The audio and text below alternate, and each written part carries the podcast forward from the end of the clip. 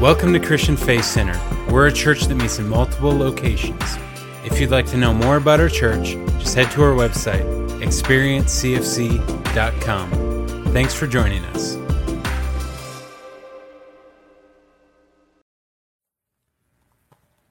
Okay, how's everybody doing today? All right, fantastic. Well, it's so good to be with you guys, to worship together on Sunday morning. Um, I love being with God's people. I love to worship and I love finding out, come on, what God has in store for us when we get together every single week in and week out. It is always good to be with the Christian Faith Center family. I want to take just a moment and give a shout out to our online family who is joining us. There's hundreds of people that join us online every single service. Can we just put our hands together and welcome our online family? We love you. We're excited about what God is doing in you, and we pray God is moving in your life, whether you are exclusively an online family member or you're one of the many CFC family members that are traveling and vacationing this summer.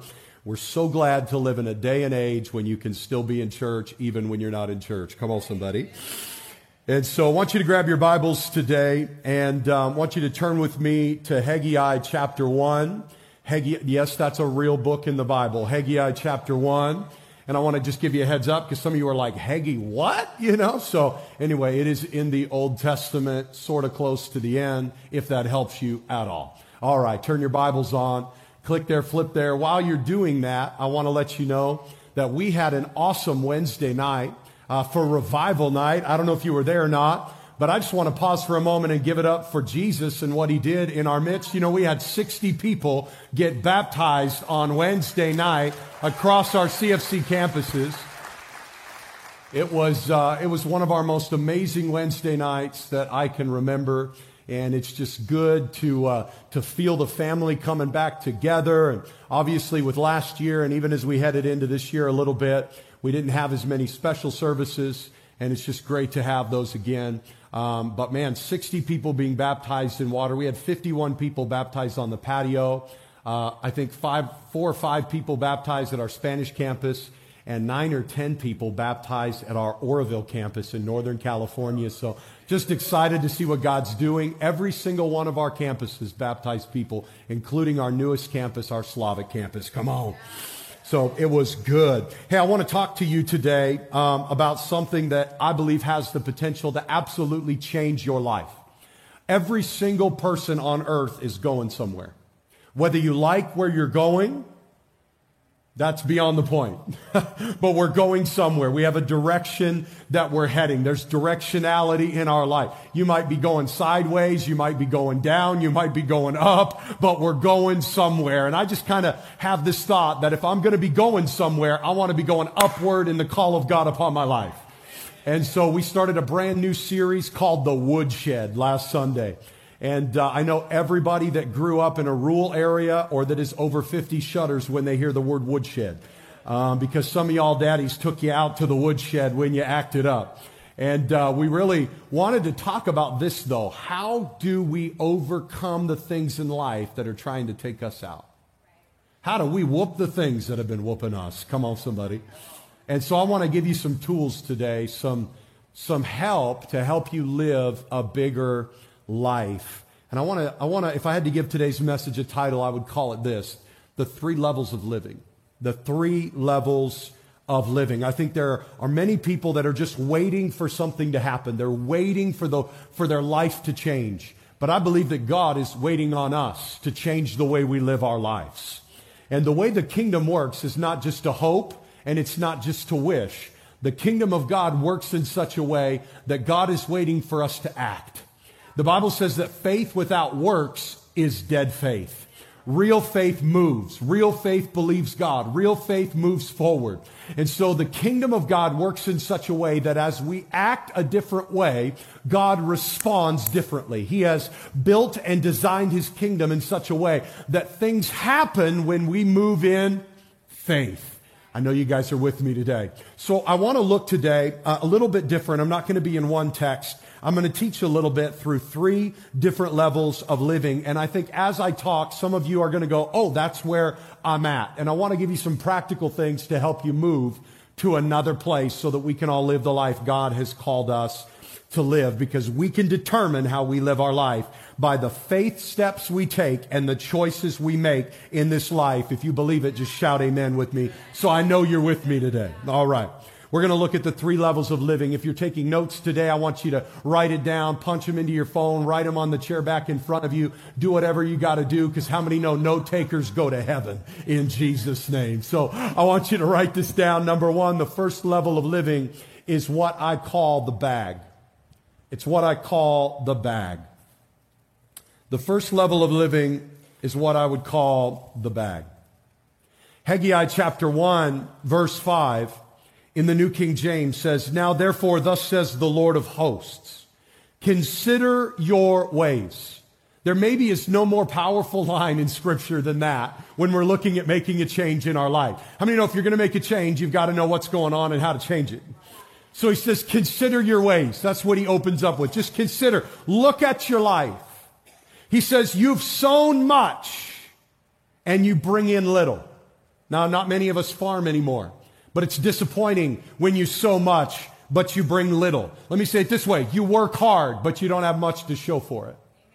You give a lot, but not a lot seems to come back in to your life. You eat, but you do not have enough. You drink, but you are not filled with that drink. You clothe yourselves, but no one is warm. And he who earns wages earns wages to put it into a bag with holes.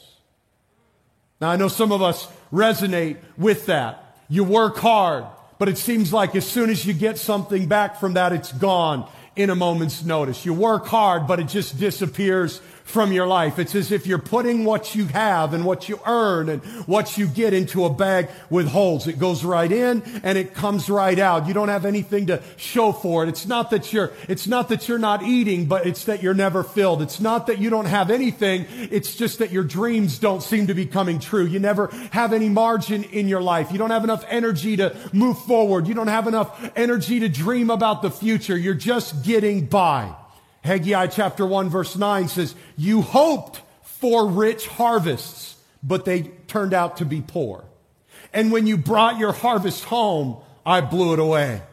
Why? Because my house lies in ruins, says the Lord of heaven's army, while all of you are busy building your own fine houses, your own fine houses. Now, some of you are like, praise the Lord. That was the opening passage.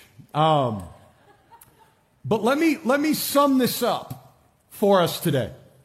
Here's the reality. A lot of us work hard, but have so little to show for it.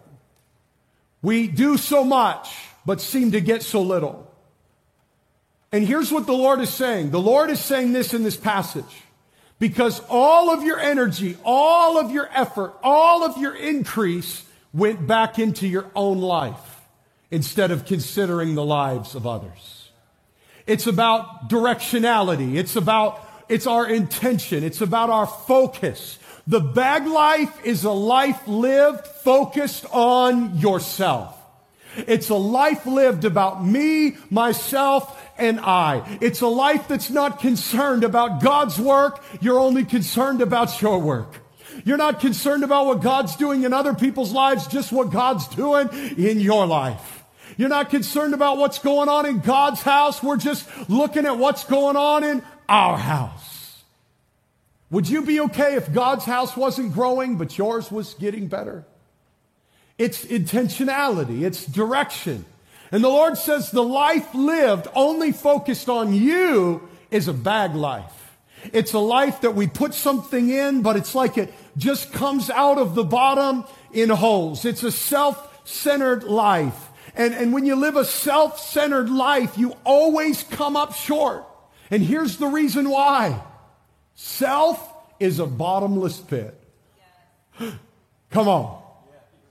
Self is a bottomless pit. Now, I know this isn't popular to talk about in this day because the culture today celebrates extravagance pointed at us. It celebrates, it celebrates extravagance pointed back to me. We glamorize when we get new stuff. People love posts when you buy new things. We love to post about our new this and our new that and our new this. The problem isn't that you're getting something for you. The problem is this is where our focus is on. Me. Me, myself, and I. And I don't know about you, but I have found that me is a bottomless pit. I can just keep going. When I can get into a mindset where it's like, how much more can I get? That well never runs dry. Come on.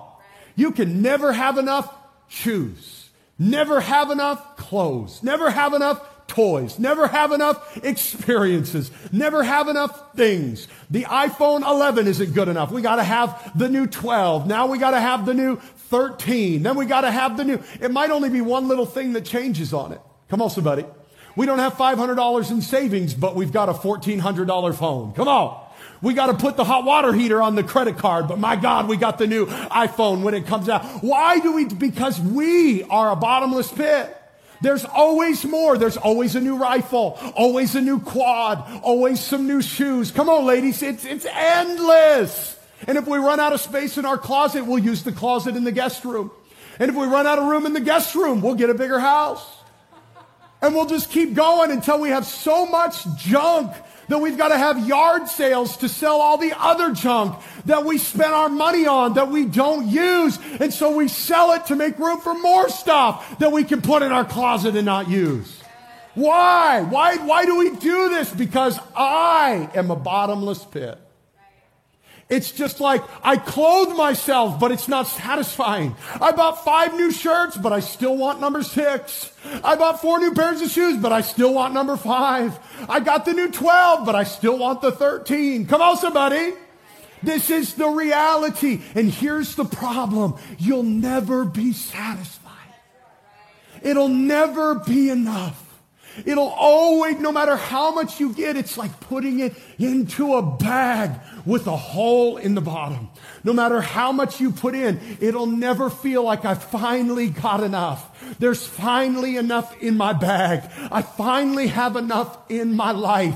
It is a never ending vicious cycle that always leaves you feeling overworked and undersatisfied. And this is how so many of us live our lives.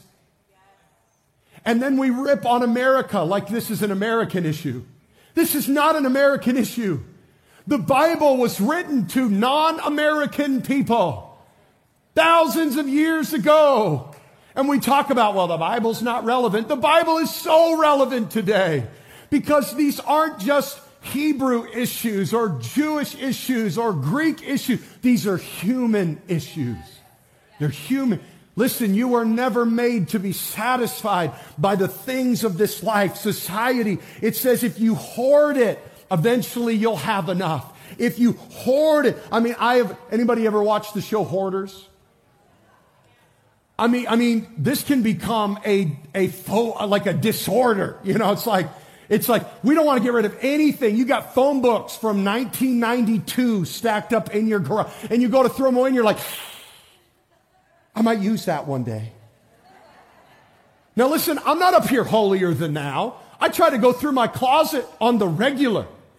My wife, my wife doesn't like clutter at all. She is so much better than I am. She's not, she's not material. She likes nice things, but she's not materialistic. And she'll go through and she'll be like, you never wear that anymore. Let's give it away or get rid of it. I can't, I can't give my clothes away because nobody wears the sizes that I do, you know? We'll try and they'll be like, eh you know? It's like a t-shirt's a bathrobe, you know, it's just, this is it.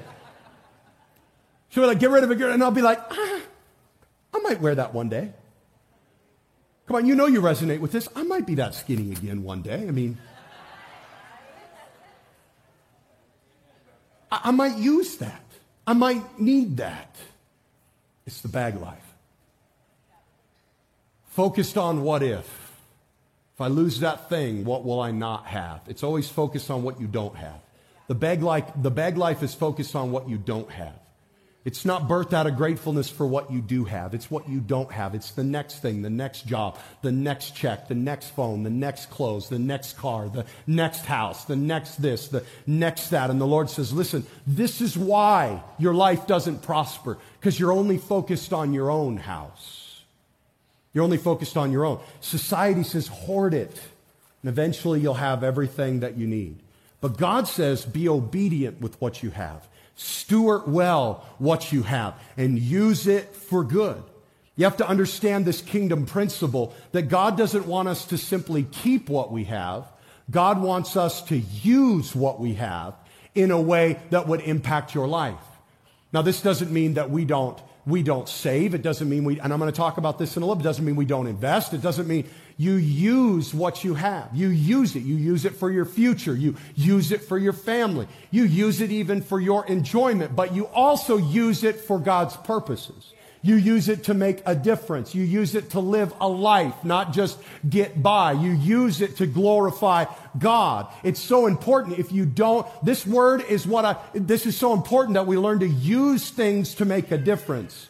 Life is not about things. We use things to impact people. We do not use people to get things. This world is built around using people, people being the commodity. People are not the commodity, people are the purpose.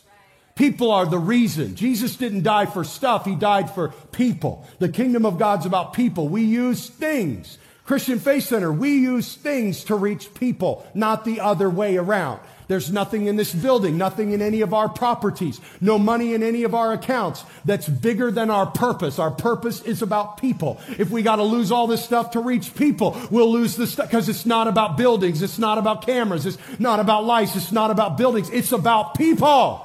We're not taking none of this with us to heaven. The only thing we're taking with us to heaven is the things we did for God and the people we reached with those things. That's it. Nothing else comes with. The bag doesn't come with. Nothing. And only what you use turns into a crown in heaven. That's it. So Luke 1926 said this. Yes, the king replied. And to those who use well. This is Jesus teaching, by the way. Listen to what he said. Now he's telling a parable if you want to go back and, and read this whole story, great, but I just want to get this principle in your spirit. Luke 19, 26, and the king replied, and to those who use well what they're given, even more will be given. But from those who do nothing, even what little they have will be taken away. Kind of sounds like Haggai. It's like putting it into a bag with holes. It's like putting, putting it into a bag with holes. Listen, when there's a hole in your bag, there's never enough time in your day. There's ev- never enough joy in your life. There's never enough money in the month. When there's a hole in your bag, there's always an issue that's distracting you, always a problem that's in front of your face, always something broken that's draining your life, always something going wrong that's diminishing your joy. When there's a hole in your bag, you can never live with vision because vision is focused on your future, but you're in survival mode. When you have a hole in your bag, you're just surviving. You're just getting by. You're in. Too many people live at the bag level. And I want to give you a key. And I want you to write this down. Here's how you escape the bag it's obedience. It's obedience. Obedience to God's ways will break you out of the bag life. No amount of hard work will override your lack of obedience to God's word. The, when we talk about tithing and giving, these are two kingdom principles. I'm not going to spend a lot of time talking about the tithe today, but I do think it's important. The tithe and the offering. These are, these are biblical vehicles of worship, stewardship, and faith practice. When you, and the tithe literally means a tenth. People say, well, I don't know, tithing's Old Testament. Tithing is way back before the law. It's listed in the, my favorite tithing scriptures in Hebrews. It says, on earth, mere men receive tithes, but in heaven, God receives them. The tithe, tithing is a kingdom principle. Jesus affirmed the tithe. And, and giving is our vehicle to make a difference. You want to turn your money into something that makes a difference? Learn to give. Learn, learn to give. This is also going to help somebody. This is going to help you. Have you ever struggled to connect what you do for a living to what you do for God? Well, I mean, I go to work and I, you know, I teach school or I build houses or I, I do this, I do that, but, but it doesn't feel like, listen, the tithe melds what you do for a living with what you do for God. When you bring your tithe to the house of God, when you bring your gifts to the house of God, it merges what you do for a living with what you're doing for God. It makes your job a kingdom builder, a kingdom impactor, a soul winner. What I spend at Starbucks does not win souls. What I give to God's house makes an eternal difference. If you want your job to have purpose, begin to be a giver. Begin to be a tither. Begin to serve God with your finances because all of a sudden you'll go to work and you'll go, you know what? I don't even like my job half my days, but without my job, I wouldn't have an income and without my income, I couldn't make a difference in Nicaragua. I couldn't make a difference in Caldwell. We couldn't plant Slavic churches. We couldn't go to the next city and plant a church. Without those things, I couldn't make a difference. So it's not just about paying my bills. It's about building the kingdom of God in the earth. It'll meld the two things together. Some of you would have more joy in your life if we would learn to bridge the gap in these two arenas. I want you to write this down. Number two, the second level of living is the barrel. The barrel. I call this the person with enough. The person with enough. The bag is a life of not enough. Not enough joy, not enough time, not enough vision, not enough energy. But the barrel is, is the life of enough. It's the life of enough. There, there's, there's enough. 1 Kings 17, verse 13 through 16. And again, this is a bigger story, but I want to illustrate a real life scenario where this was exercised, this kind of faith was exercised. In 1 Kings 17, 13 through 16, Elijah is meeting uh, this woman who is in the midst of a famine. In other words, the economic system has broken down. I'm not talking about inflation, I'm talking about famine. Like straight up, nothing is happening. A broken economy. 2010 on steroids. Come on, somebody. No bailout packages. But how many know God's economy doesn't need the government's economy in order to function? The Bible said about Jesus, and the government will rest on his shoulders. Not, not the federal government, the government of the kingdom of God. In other words, it doesn't matter what Congress does, the kingdom works. Doesn't matter what happens in the Senate, the kingdom goes forward. Doesn't matter if there's a bailout plan or not, God will take care of his people. We can have faith in God. And Elijah said, Do not fear. Go and do as you have said. Now listen to what he said.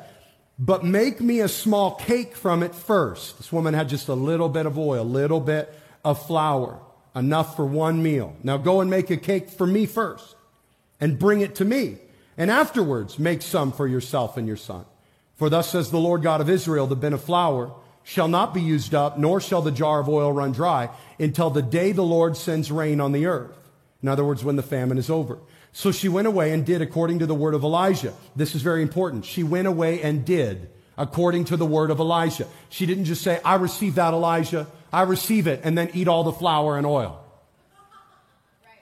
This we laugh, but this is what a lot of us do when somebody preaches and teaches to us the kingdom of God. We're like, Amen, Amen, I receive it. We go home, do nothing different, and then we wonder why nothing changes. I want you to hear what she said. She had a little bit of flour, a little bit of oil, and the man of God has the audacity to ask this woman, Go make a cake for me first. What? Now, this would be on Facebook. His ministry would have websites built about him now, about how heartless he is and how out for himself he is and how greedy he is and how he's leaving the widows out to dry and pilfering and profiteering off widows and all this stuff. Listen, why? Because people don't understand the kingdom.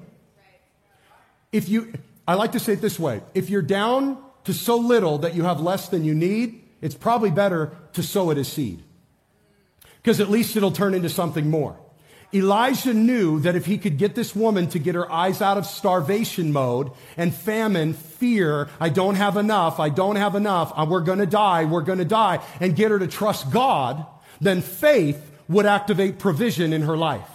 Fear will not attract resources. Faith will attract the resources of heaven to your life. So he stretched her into a place of faith. And she went away and she did according to the word of the Lord. She made the, she, really the prophet of God represented God. She put God first. She, she put the kingdom first. She exercised faith. And what happened? Verse 16, the bin of flour was not used up, nor did the jar of oil run dry, according to the word of the Lord, which he spoke by Elijah. So during a tough situation, she honored the Lord and his work first. Obedience to what God asked of her activated supernatural blessing in her life. This is how the kingdom works. King David in the Old Testament, he even said this. He said, I've never seen the righteous, those who act right. I've never seen the righteous beg bread. In other words, if you live according to the principles of heaven, God will not let you go without. You're going to have what you need. This is not New Testament. It's this Bible all the way. The Bible is full of stories how people honored God and He provided enough in their life. He provided. God is not mocked. He is good to His word. His word tells us he will provide. His word tells us he will open up the windows of heaven and pour out blessing into our life. He is not mocked. And we need to guard against having this mentality that we're going to live the bag life. We want to be obedient to God's word. We want to exercise faith so that I don't want to live based on what Jordan can do. I want to live based on what God can do through Jordan. And this means I've got to live according to God's word, right? And so God is not mocked. He's going to do what he says he's going to do. But here's the thing I want to catch you because a lot of, a lot of teachers would stop here. This is what I need you to get. Because so many times the kingdom is not just supernatural, it's practical. The kingdom is always both and. It's not just about the miracle, it's about how we steward the miracle. Here's how to get out of the barrel. And the barrel is just enough. Well, I've got just enough. I've got just enough. I'm bringing, I'm, I'm honoring God with my tithe. I'm doing what the Word of God says. God's never let me down. Don't really have anything extra. Don't really have any margin. But you know what? God comes through. And when you have a need, the hot water heater breaks, whatever happens, things happen in your life, we believe God for a miracle because we got just enough. You'll never believe this, Pastor. Somebody just called me out of the blue and put a new hot. You'll never believe this. My friend called me and put new tires on the car. You'll never believe this. God, and I hear stories about these kind of things all the time. And we celebrate the miracles of God, and we should, but we celebrate it as if this is the best way to live our life. Always in the miracle zone. Always needing God to give us a miracle. Never having enough for anyone else. But my God, when we have a need, God comes through with just, I hear these stories all the time. I needed $24.30. You'll never believe it. Somebody walked up to me in Walmart and gave me $25 and I had enough to pay my bills. And, and I'm like, praise God, but there's more. There's more than that. There's more than just needing to live under the, oh God, if you don't come through, my babies aren't going to, eat. if you don't come through, I can't drive to work. And the miracle, and you're like, oh God. Some of us are getting into our 70s, 60s, whatever, and we're haggard because of miracles. One miracle to the, oh God, almost didn't make it, but the Lord came through. Oh God, another miracle, but the Lord came through and we're so weary of waiting on a miracle. Can I give you a word? Can I give you a word? You know how to leave the barrel? Stewardship. Stewardship. It's not a bigger miracle. Here's what a lot of us think. We saw a guy preaching at 2:30 in the morning on TBN. And what he said was just sow a bigger seed. That's what you need. You need just you just need to sow a bigger seed and God will bless you. No, God's already blessing you. But how we maintain and manage the blessing that God gives us determines how we live our life. Listen to what Jesus said. Because he, he guarded against this just enough. He said, in Matthew 23 23 said, What sorrow awaits you, teachers of religious law, you Pharisees, you hypocrites.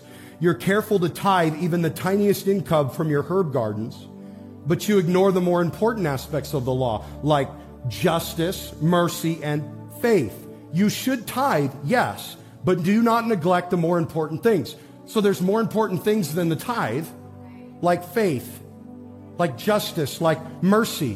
What is, what is he saying here?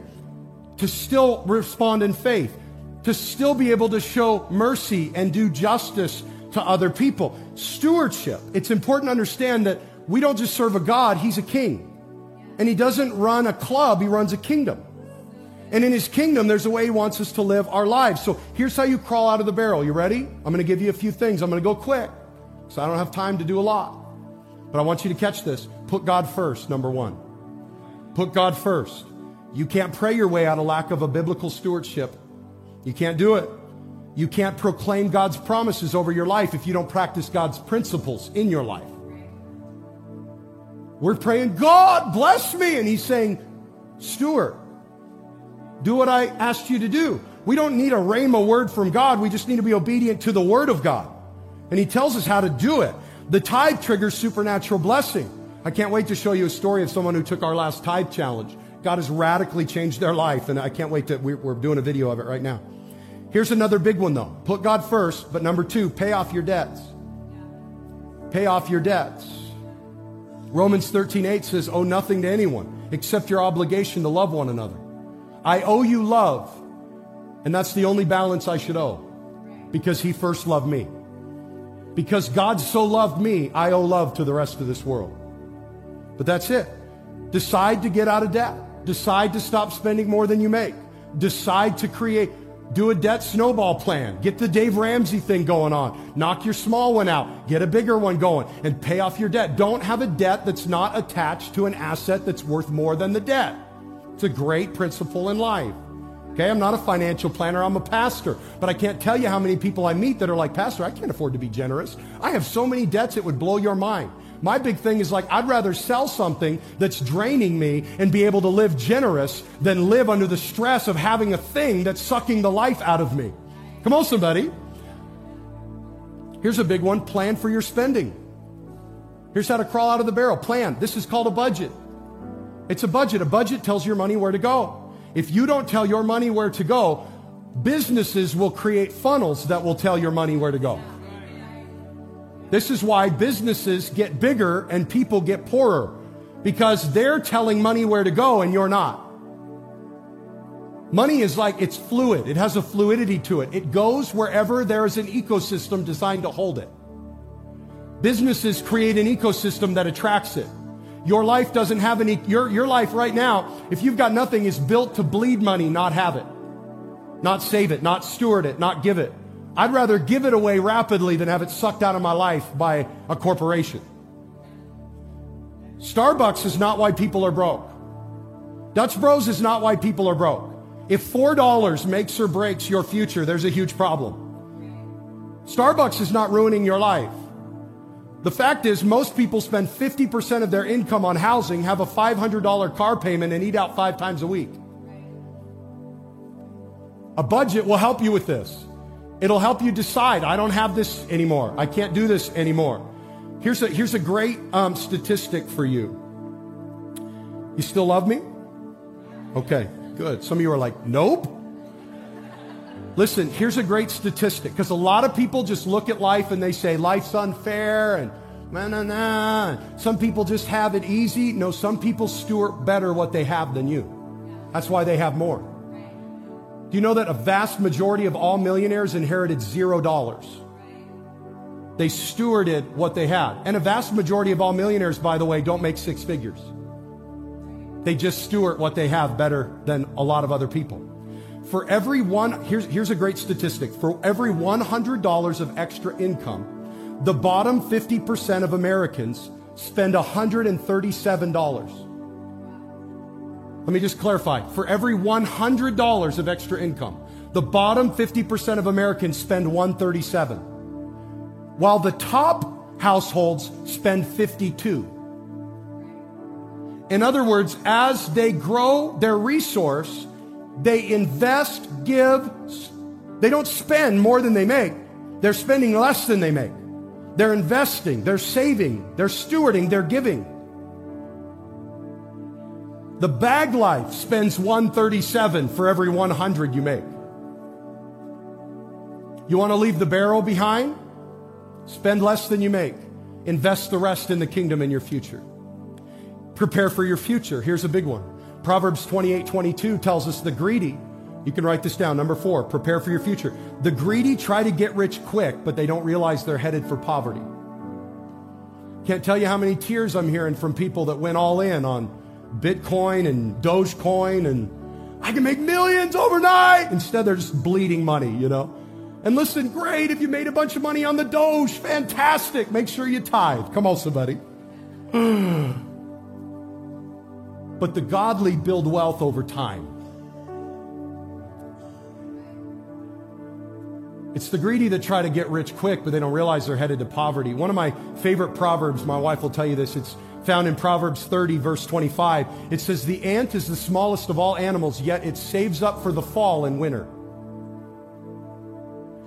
In other words, it's kind of an insignificant little creature, but when there is plenty, it's saving up knowing there's a time that is not going to have plenty coming.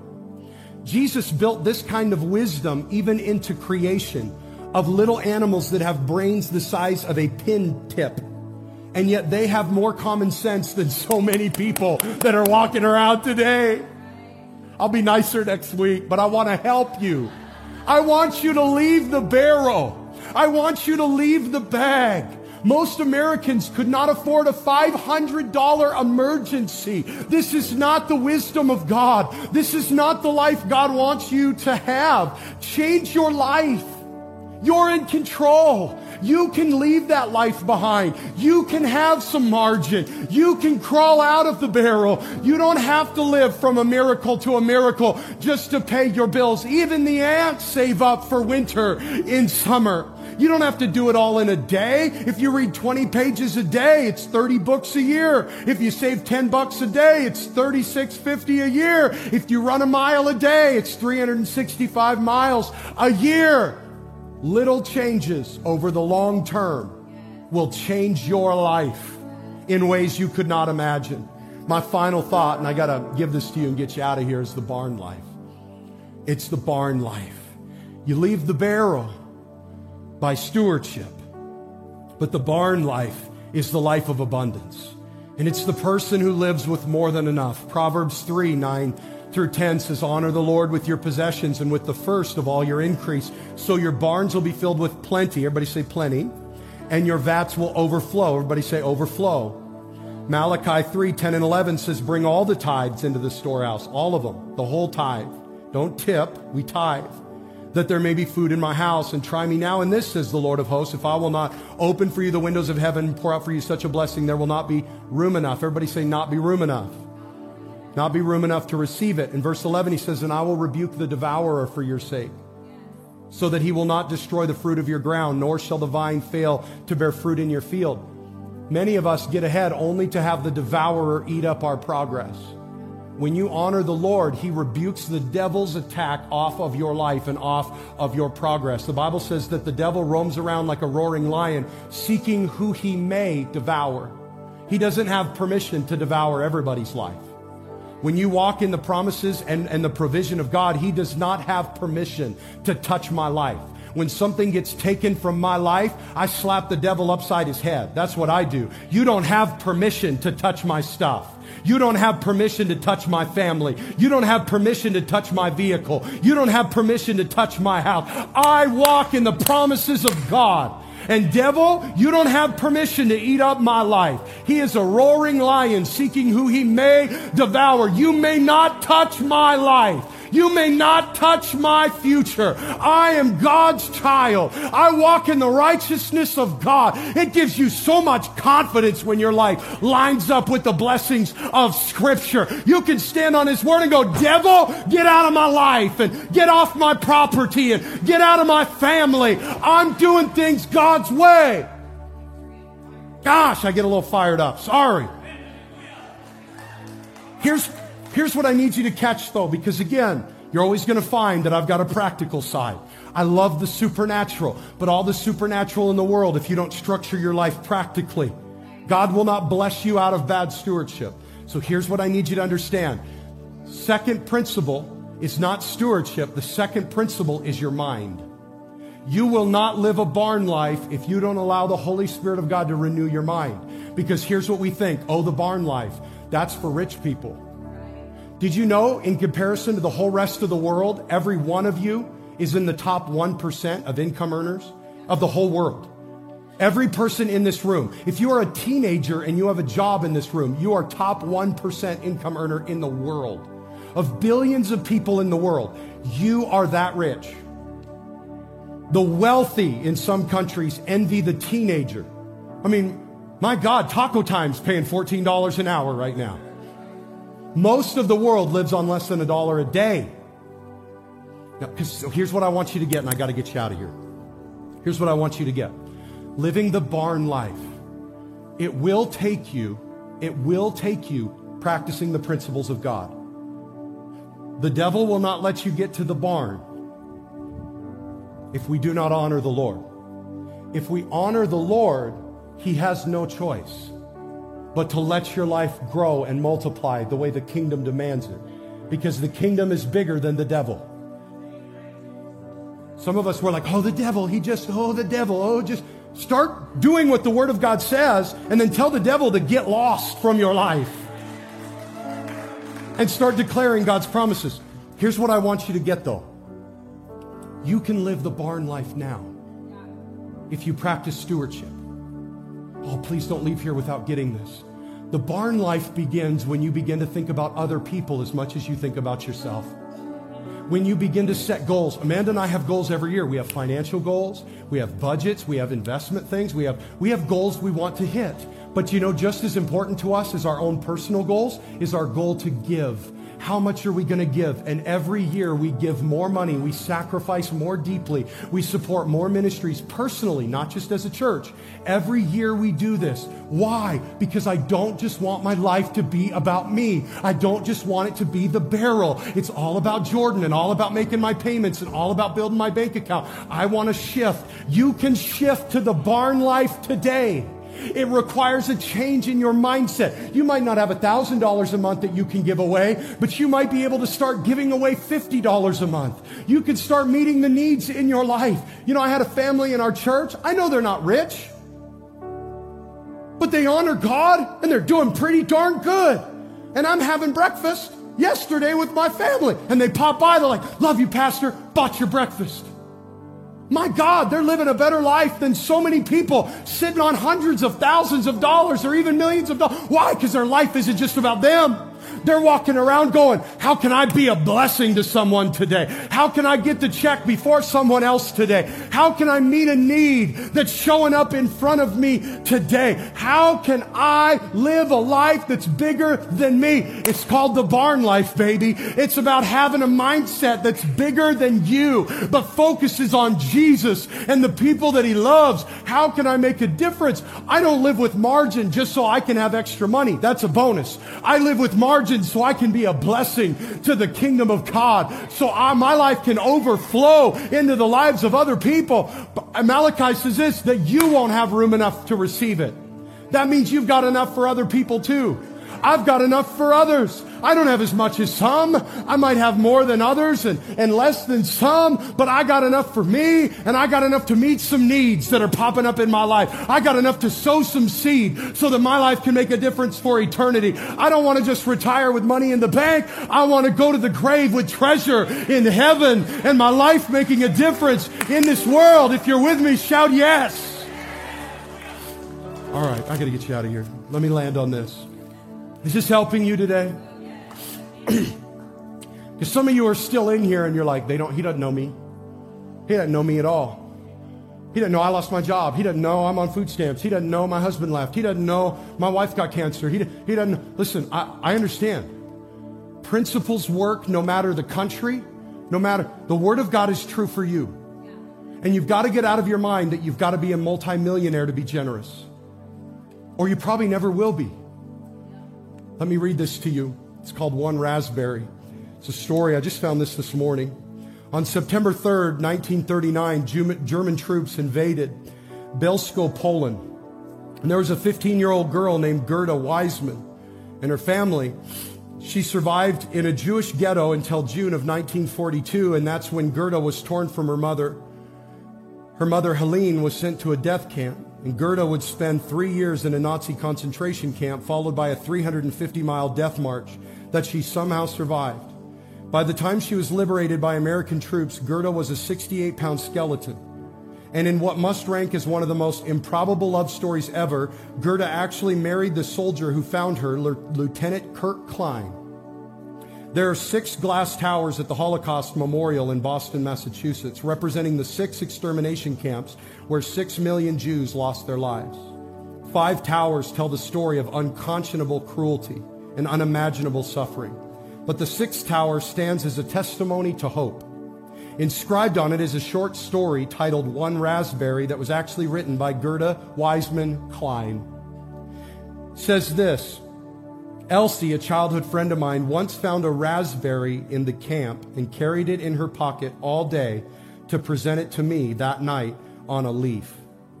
Imagine a world in which your entire possession is one raspberry and you give it to your friend. The true measure of a gift is what you give up to give it. One raspberry isn't much unless it's all you have. Then it's not next to nothing, it's everything. The same is true of $2 billion or two widow's mites, as Jesus praised. Big dreams often start with small acts of kindness. It's powerful when we're on the receiving end, but it's even more powerful when we're on the giving end. Every act of kindness creates a ripple effect. And when you make someone's day, you don't just make his or her day because there's a good chance that he or she will make someone else's day. Where the ripple effect of kindness ends, no one really knows. And the same is true of love and grace and generosity. Give it a generation or two, or maybe even 18, and it might just be the inciting incident that changes the course of human history. The world is waiting on us to leave the bag and the barrel behind. The world is waiting on us to live the barn life. If we're going to love people to life, we're going to have to be a barn church, and we are. And we're going to have to be a barn people, and we are. In Jesus' name. Let me pray for you, and I got to get you out of here. Father, in the name of Jesus, I just pray over your people today. I thank you for every single person in this room. I thank you for our online family. And Lord, I bless them now in the name of Jesus. I thank you that your kingdom is true. I thank you that your word is trustworthy. And Father, I bless them now in the name of Jesus Christ. And I ask that every single one of us would take something away from today and implement it into our lives. May we leave the bag behind. May we leave the barrel behind. May we live a barn life and love people to life in the name of Jesus. And I can't wait, Lord, to hear testimonies after today of impact we are making in someone's life, whether it is a $5 impact or a $50,000 impact. It doesn't matter. If it changes a life, it is precious to you. Help us live a life that's bigger than us and makes a difference in others. And I ask for it in the name of Jesus. Amen. Amen. Would you all